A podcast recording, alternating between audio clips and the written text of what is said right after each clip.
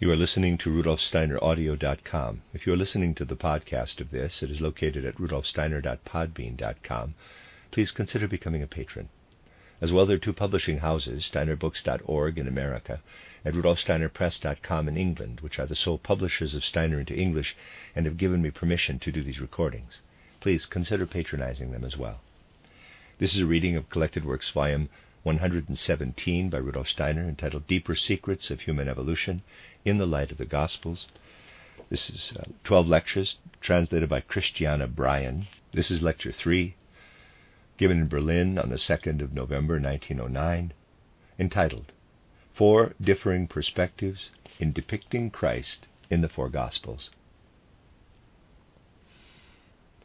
Observations made in connection with the Gospels of St. John and St. Luke and the associated reflections on which we focused can be characterized in no other way than by saying that they originate from the following perception that the being whom we name as Christ Jesus, in so far as modern human understanding can conceive of this entelechy at all, is a being of such magnitude, such all encompassing might, that no study can proceed from one dimensional statements as to who Christ was, nor what significance his presence entails for each individual human spirit, for every single human soul. Amid our considerations, this would have appeared irreverent in face of the world's most vast mystery. Our observations are characterized by an attitude of awe and reverence. Awe and reverence are words that can express the following attitude you yourself should not laud too highly human comprehension when faced with this ultimate of mysteries. Try never to estimate anything too highly, not even that which spiritual science, however towering, can offer, and regardless of the lofty regions to which it can extend. When you encounter this, the greatest mystery of all life, and do not believe that human words are equal to the task of expressing anything more than a tentative, solitary approach to this greatest of mysteries. All the lectures held over the past three years had as their central focus the words that also appear in St. John's Gospel I am the light of the world. The whole aim of the lecture series on St. John's Gospel was to understand these words, those lectures may serve to give a gradual measure of understanding by making them our own, even if only in the form of an inkling of what is written in St. John's Gospel itself I am the light of the world. If you see a light shining, have you understood by gazing into it what light is? By knowing the color or other qualities of that light, do you grasp what is shining? Do you know the sun by looking upward and receiving white sunlight as a revelation?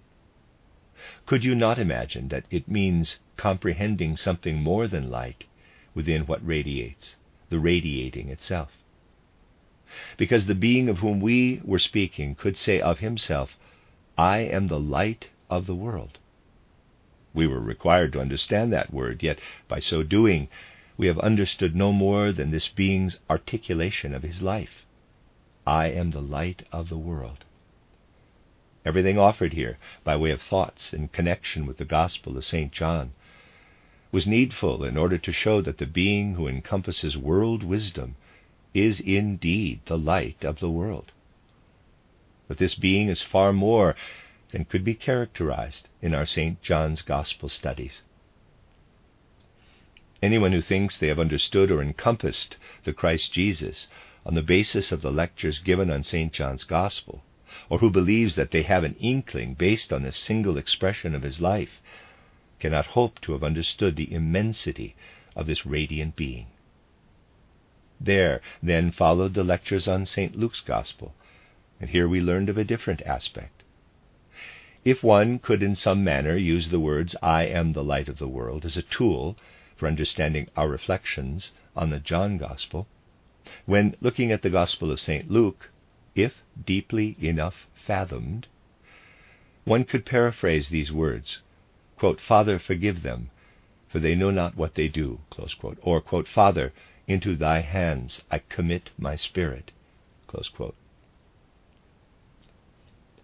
What Christ Jesus is, and here I mean not only the light of the world, but who he is as the being who brings the greatest possible gift of devotion, who can encompass within himself the potential for such sacrificial surrender as unites all things and beings without loss of identity, but also that being who contains the utmost imaginable devotion, who is also the fount of compassion and love that streams forth warmly over all future human and earthly life, everything contained within those words of his gives us a second aspect to the being we call Christ Jesus.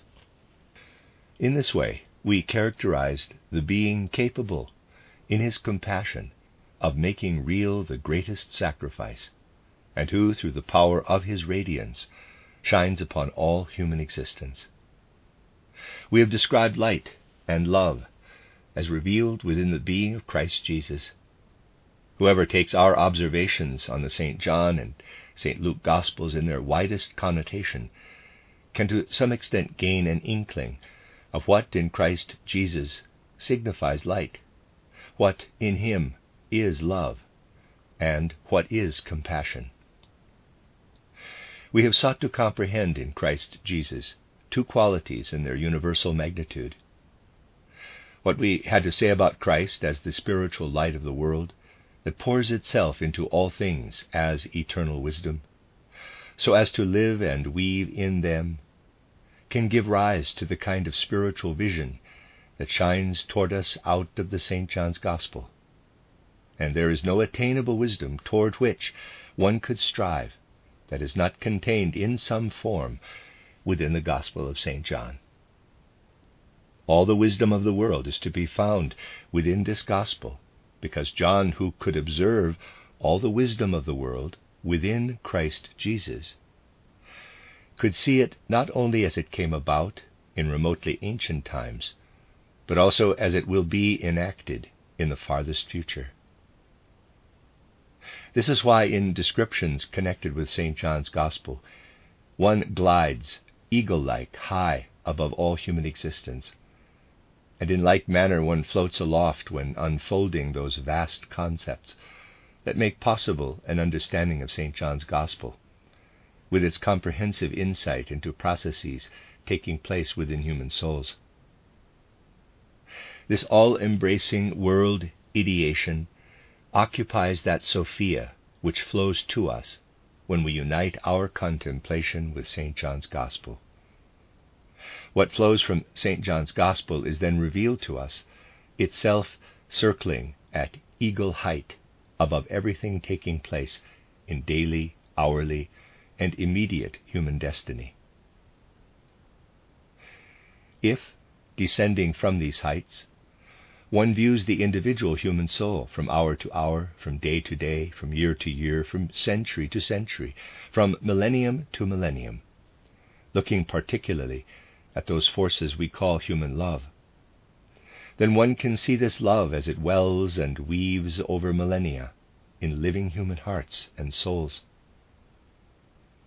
On the one hand, one sees how this love can accomplish the greatest, most heroically significant deeds for humanity on the other, how humankind's greatest sacrifices flow from a love for one being or another, for one cause or another. One then sees how this love accomplishes the human heart's highest goals, and yet can be something of a double edged sword. Take a mother. She loves her child deeply and tenderly. The child commits some misdemeanor. The mother loves her child and cannot bring herself to punish it. So deep is her love. The child commits another offense. Again, her heartfelt maternal love does not allow her to punish it. And so it continues, and the child grows up to be a wastrel and troublemaker for the rest of his life.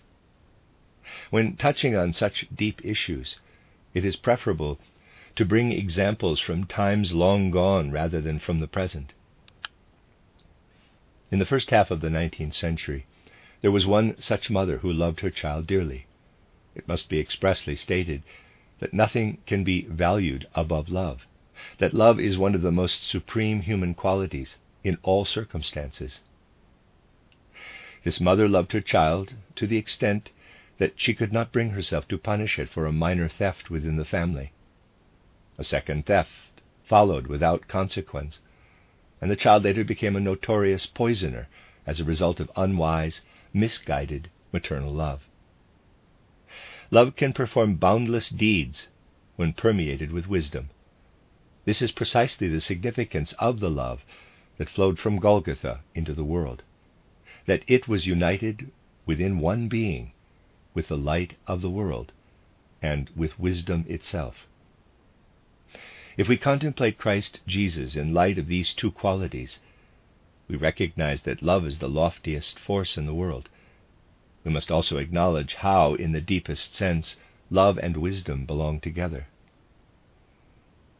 What have we gleaned in presenting these observations on the Gospels of St. John and St. Luke?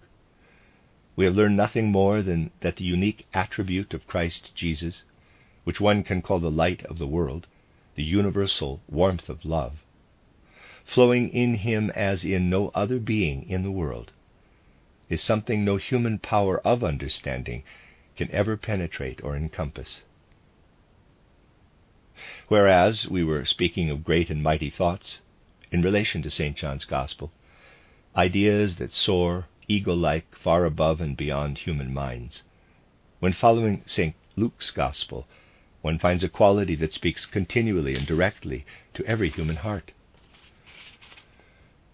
What is so telling in St. Luke's Gospel, what fills us with such warmth, is the outer expression of love, an understanding of the love willing to sacrifice itself, to give itself so totally that it wills nothing more than utmost self surrender.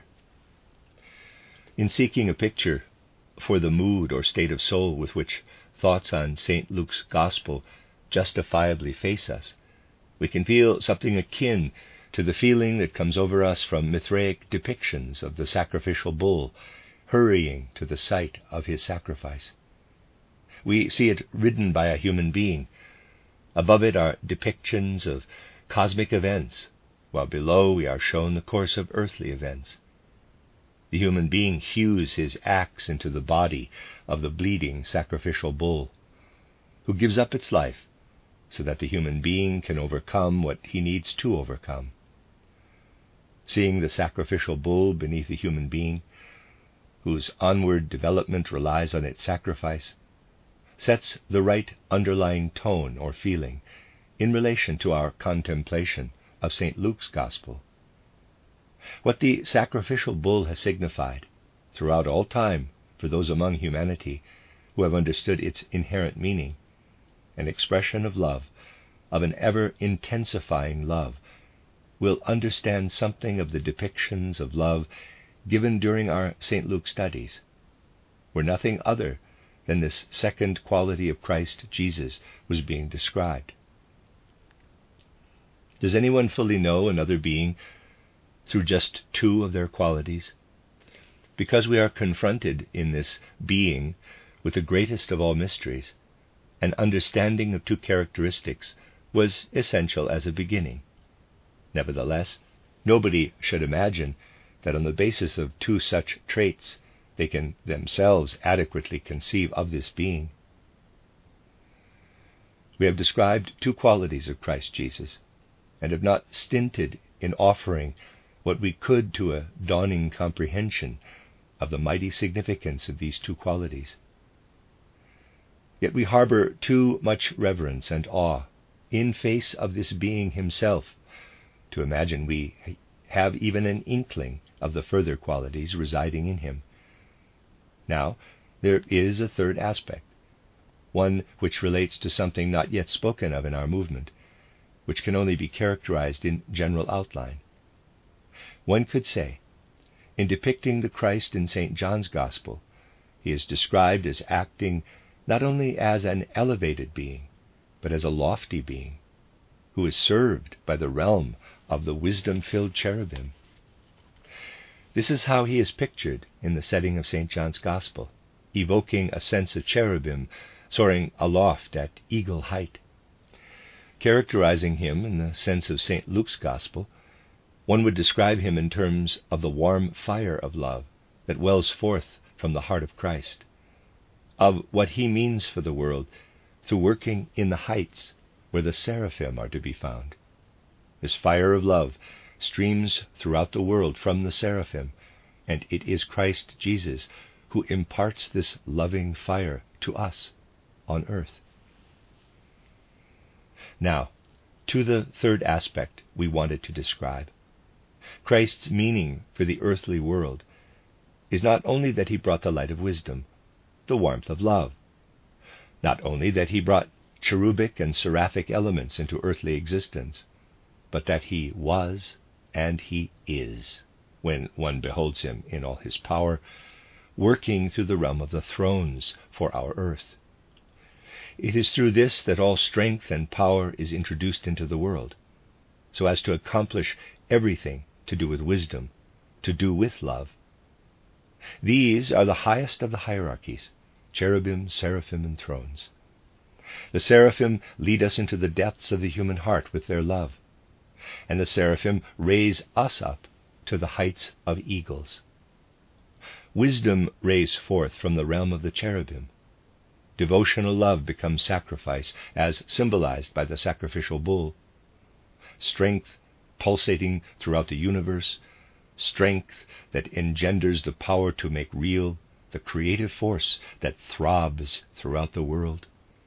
This is represented for us by the whole symbolism of the lion. The strength that is drawn toward the earth by Christ Jesus, the strength that rights everything, that brings order to all things, denoting the heights of evolved power. This is what St. Mark illustrates for us as a third attribute of Christ Jesus. When we speak in the mood of St. John's Gospel of the high sun being, whom we call Christ as the light of the earthly sun in a spiritual sense, when we speak in the mood of St. Luke's Gospel of the warmth of love welling forth from the earthly sun of Christ, then we must speak in the mood of St. Mark's Gospel of the power of the earthly sun itself in its spiritual aspect all the concealed and manifest forces present on earth, weaving to and fro, all these terrestrial forces and powers, appear before us when witnessing events as portrayed through St. Mark's Gospel. Could one but guess, however tentatively, how the ideas, how the earthly thoughts of Christ came to earth, would one understand them if one could rise up to the heights in the sense of St. John's Gospel? Could one but feel the wafting warmth of sacrificial love? Could one feel the warmth of St. Luke's Gospel streaming through oneself? If one could sense Christ's thinking in St. John's Gospel, Christ's feeling in St. Luke's Gospel, then one would learn of Christ's willing through St. Mark's Gospel. Here one learns to know those individual forces through which Christ makes real for us both love and wisdom. we will have gained an additional inkling of three qualities by adding to our considerations of the Gospels of St. Mark and St. Luke those of St. Mark, too. One would then be able to say, We approached you in awe, O Christ, and experienced a sense of your thinking, your feeling, and your willing, as these three powers of your soul floated above us, exemplifying the loftiest of earthly paradigms. We have set out our studies thus far as though we were observing someone on a small scale, as a microcosm, noting that they consist of sentient, intellectual, and consciousness souls, and then exploring the qualities of each of these. Taking the words consciousness soul in relation to Christ, we could say an intimation of this is given to us in St. John's Gospel. The mind or intellectual soul of Christ is presented pictorially through St. Luke's Gospel, and the sentient soul is described in all its strength of will by the Gospel of St. Mark. If we can really encompass all this, it will resolve for us both the manifest and hidden forces of nature surrounding us, concentrated as they are in the individuality of Christ, and in turn shed light on all the forces of existence. In St. John's Gospel, we extended ourselves into this individuality's thinking. In St. Luke's Gospel, we immersed ourselves in the feelings of this being. Because in the latter, one does not need to penetrate so deeply into his individuality, our observation was less difficult than comprehending what we encounter in St. Mark's Gospel, namely the hidden structure of all natural and spiritual forces of the cosmos. This can all be found in the Akashic record and will be reflected back to us when we allow the colossal document of St. Mark's Gospel to work upon us. We will then gain an intimation of all that is concentrated within the single individuality of Christ, of all that is otherwise dispersed throughout all the beings in the world. We will come to understand in its loftier brilliance what we have already learned about the fundamental orientation and principles of the various individuals described. As the secrets of world willing contained in St. Mark's Gospel are revealed, we will approach in awe the central fulcrum of the universe, Christ Jesus, and will gradually gain a sense of his thinking, his feeling, and his willing. When we contemplate thinking, feeling, and willing acting together in concert, we gain an approximate image of the whole human being. Yet we are also bound to see thinking, feeling, and willing as separate entities within the individual. Summarizing our vision even here would be insufficiently far ranging to gain an overview of everything. While our task is made comparatively easier by observing these three capacities separately, our picture will pale on seeing all three faculties intermingled within the human soul. We separate them for our own benefit because we lack the strength to observe them in combination. When trying to combine them, the image pales. If one has observed the three Gospels of John, Luke, and Mark, and acquired an inkling of the thinking, feeling, and willing of Christ Jesus, then one can see, in essence, the harmony these three qualities can achieve. However, this is the point at which the picture becomes unclear and fades, because no human strength is equal to synthesizing what for us has been presented separately. For in being there is unity without separation. At last, and only now, are we able to synthesize this as a unity, a single entity. This is when the picture fades for our vision. Yet what then appears to us is all that Christ Jesus was as an earthly human being. Contemplating what Christ Jesus was as a human being, how he acted as a human being in the 33 years of his earthly existence, can now be developed with reference to St. Matthew's Gospel. The contents of this Gospel furnish us with an image of self contained harmony. If in St. John's Gospel we described a divine God human belonging to the entire cosmos, we depicted a unique, self sacrificing being of love, as portrayed by St. Luke. And then in St. Mark's Gospel, we encountered an embodiment of cosmic will. So in the Gospel of St. Matthew, we have a true image of the Palestinian individual who lived as a human being for 33 years and in whom the synthesized essence of all the aspects described by the other three evangelists are distilled. In the Matthew Gospel, we meet the figure of Christ Jesus as an utterly human being, as that unique earthly human whom one is unable to understand unless one has been prepared by studying the other three Gospels. Though the individual may pale for us, this paler image, nevertheless, mirrors what we have so far learned from our studies. St. Matthew's Gospel provides the only image of Christ that can yield an insight into his personality. This is how matters now stand, which we had of necessity to characterize differently in our earlier approach to the first Gospel. Now that we have characterized two further Gospels, we can explore how they relate inwardly to one another, how we can gain an insight into Christ Jesus when, on the basis of our previous studies, we approach the human being who became what he did become through Christ Jesus. The God man draws near to us through St. John, and as a corollary to St. Luke's Gospel, this being unites within himself, in the form of teachings of compassion and love, the streams from all directions that had evolved out of Zarathustrianism and Buddhism. Everything pre existing came toward us in relation to Luke's Gospel. When we consider the Matthew Gospel, what comes to the fore in all its exactitude and immediacy are his own folk roots in the ancient Hebrew people. The man Jesus, as he lived in accordance with his origins in the Hebrew people we will recognize why the blood of this ancient people had to be the means by which it could contribute to earthly humanity precisely through the blood of Christ Jesus.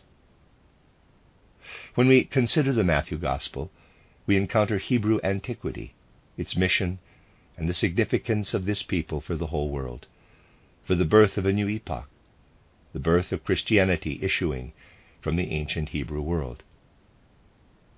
As we learn of powerfully comprehensive ideas through St. John's Gospel, as we gain a feeling for the warmest, most boundless sacrificial love through St. Luke, an inkling of the forces of all beings and all realms through St. Mark's Gospel, we now acquire knowledge of and a feeling for what lives in humanity and its earthly evolution through Christ Jesus in Palestine. What Christ Jesus was as a human being what he still is, all the secrets of human history and its becoming. All this is contained in the Gospel of St. Matthew. Whereas Mark represents the secrets of all beings and realms of earth and the cosmos, as connected with the earth, one finds the mysterious secrets of human history and destiny in St. Matthew's Gospel. We learned of the concept of Sophia from St. John, of the mysteries of sacrifice and love from Luke's Gospel, about the forces of the cosmos and the earth from Mark's Gospel. So we hear of human life, human history, human destiny by studying St. Matthew's Gospel. We would now be in a position to investigate St. Mark's Gospel had we, over the past seven years of our spiritual scientific movement, been able to spend four years working on guiding principles and three years, deepening these as a way of shedding light on various spheres of life. Then we could, as it were, have crowned the entire edifice with a contemplation of Christ Jesus in the context of the Matthew Gospel. However, as human life is not perfect, and as this has not been the case, at least not for those within this spiritual scientific movement, it is therefore not possible without causing confusion, to move instantly to an exploration of St. Mark's Gospel itself. To imagine, on the basis of the John or Luke Gospels, that any real knowledge of Christ Jesus could follow would be a mistake. Similarly, one might believe that one could, unilaterally, make use of everything that might be said in relation to the Mark Gospel misunderstandings would then be more numerous than before. For these reasons, another way needs to be found. What should now follow, as far as this is possible in the near future, is a study of St. Matthew's Gospel. To this end, we will not yet plumb the mighty depths of St. Mark's Gospel, thereby avoiding the misconception that to describe just one aspect of a person is tantamount to describing the entire being.